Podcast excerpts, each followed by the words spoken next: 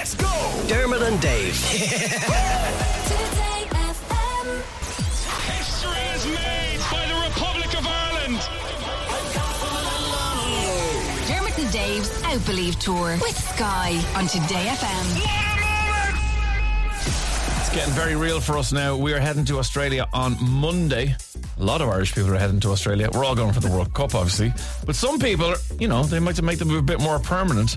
So for us and for anyone else who's thinking about that, who better to chat to than someone who has spent the better part of a decade offering people advice on how to move to Australia. Her name is Caroline McKenna. You might know her from Sunrise Social or A County Down Under. She's on the line now to have a chat to us. Good morning, Caroline. Lovely to speak to you. Yeah, you too. Thanks so much for having me on. Not at all. We're pleasure. delighted. Thanks for chatting to us. So tell us uh, about a county down under. Well, it's a bit mad. So I'm originally from County Down and I moved to Australia nearly eight years ago. And I found that there was such a massive Irish community out there. And I decided to create a community where we meet every Saturday all across Australia. And it became kind of a movement where it's now all over the world. We have a County Down Under sunrises all over the world. See, I was about to ask for an explanation here because I don't know much about Australian geography, but getting all of the Irish people who live in Australia to meet every Saturday morning seems like a big journey for a lot of Yeah. people. So, what do you mean by meet up on a Saturday morning? What What were you doing? So we would gather for a sunrise. I was trying to make more of a balance because we are so far away from our families. A lot of us can use our weekends to fill the void in our hearts from being away from home by going out and partying. And what I was trying to do was, you know, rather than you going into work on Monday with a very dusty head and thinking, I don't remember much of the weekend, it's more of a, you know, you go in, you might still have a dusty head, but you think, I've actually gone for a sunrise. I met a few really cool people at Sunrise Social and then I went out and partied. So it's about bringing that balance back because you can get carried away a little bit when living abroad. We call it the Peter Pan syndrome where it's almost like an extended holiday and we don't want to grow up. Mm-hmm. Yeah. And so, when you say you meet for the sunrise, so obviously you'd physically meet. You're talking about like literally going to watch the sunrise. But what if you lived? If you're in Sydney and someone lives in Perth, do they just do it themselves?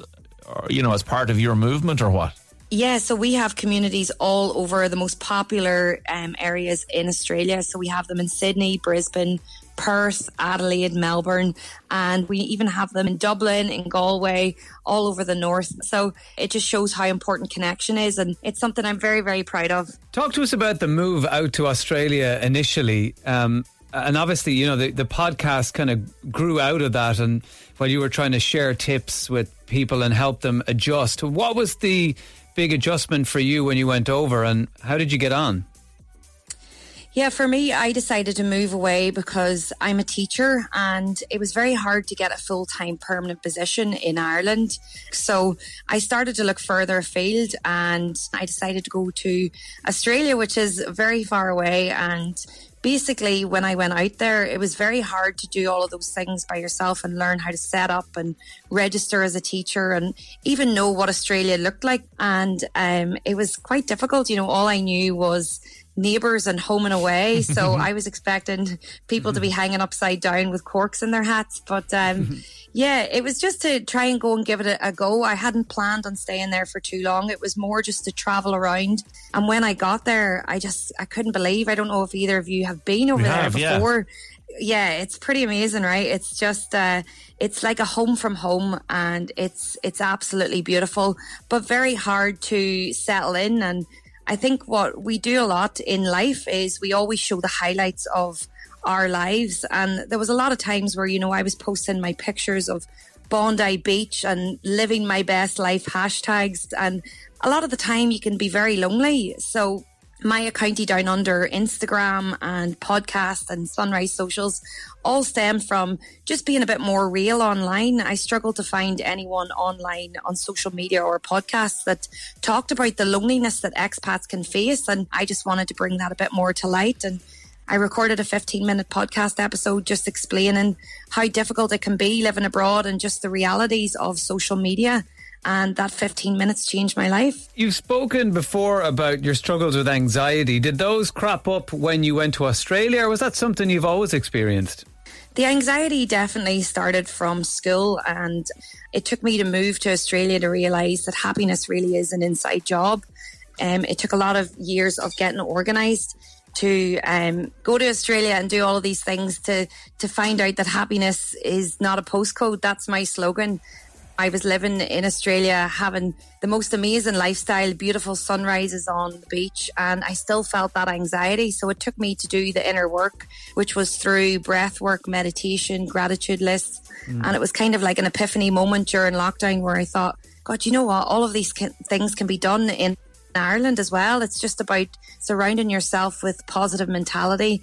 And that really helped ease my anxiety mm. and also ice baths. I'm a big woman for ice baths. I was going to say, you mentioned breath work as well, but breath and ice go together. And people just think of one person, which is this guy, Wim Hof, who we've had on the show before, who's famous for his cold uh, therapy and everything like that. Didn't you just do one of his weeks?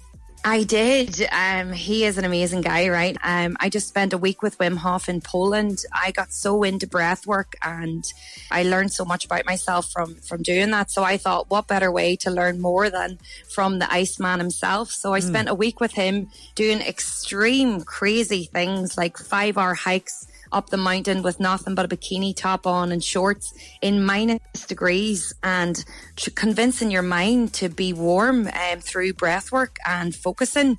And it taught me a lot about how powerful the mind can be and how, you know, you can either be your mind's best support system and, and convince yourself that you can do anything possible, but you can also be very detrimental to your own mental health. So now I'm trying to promote that through the education system by going around schools and just through my, my Instagram and social media platforms. Mm.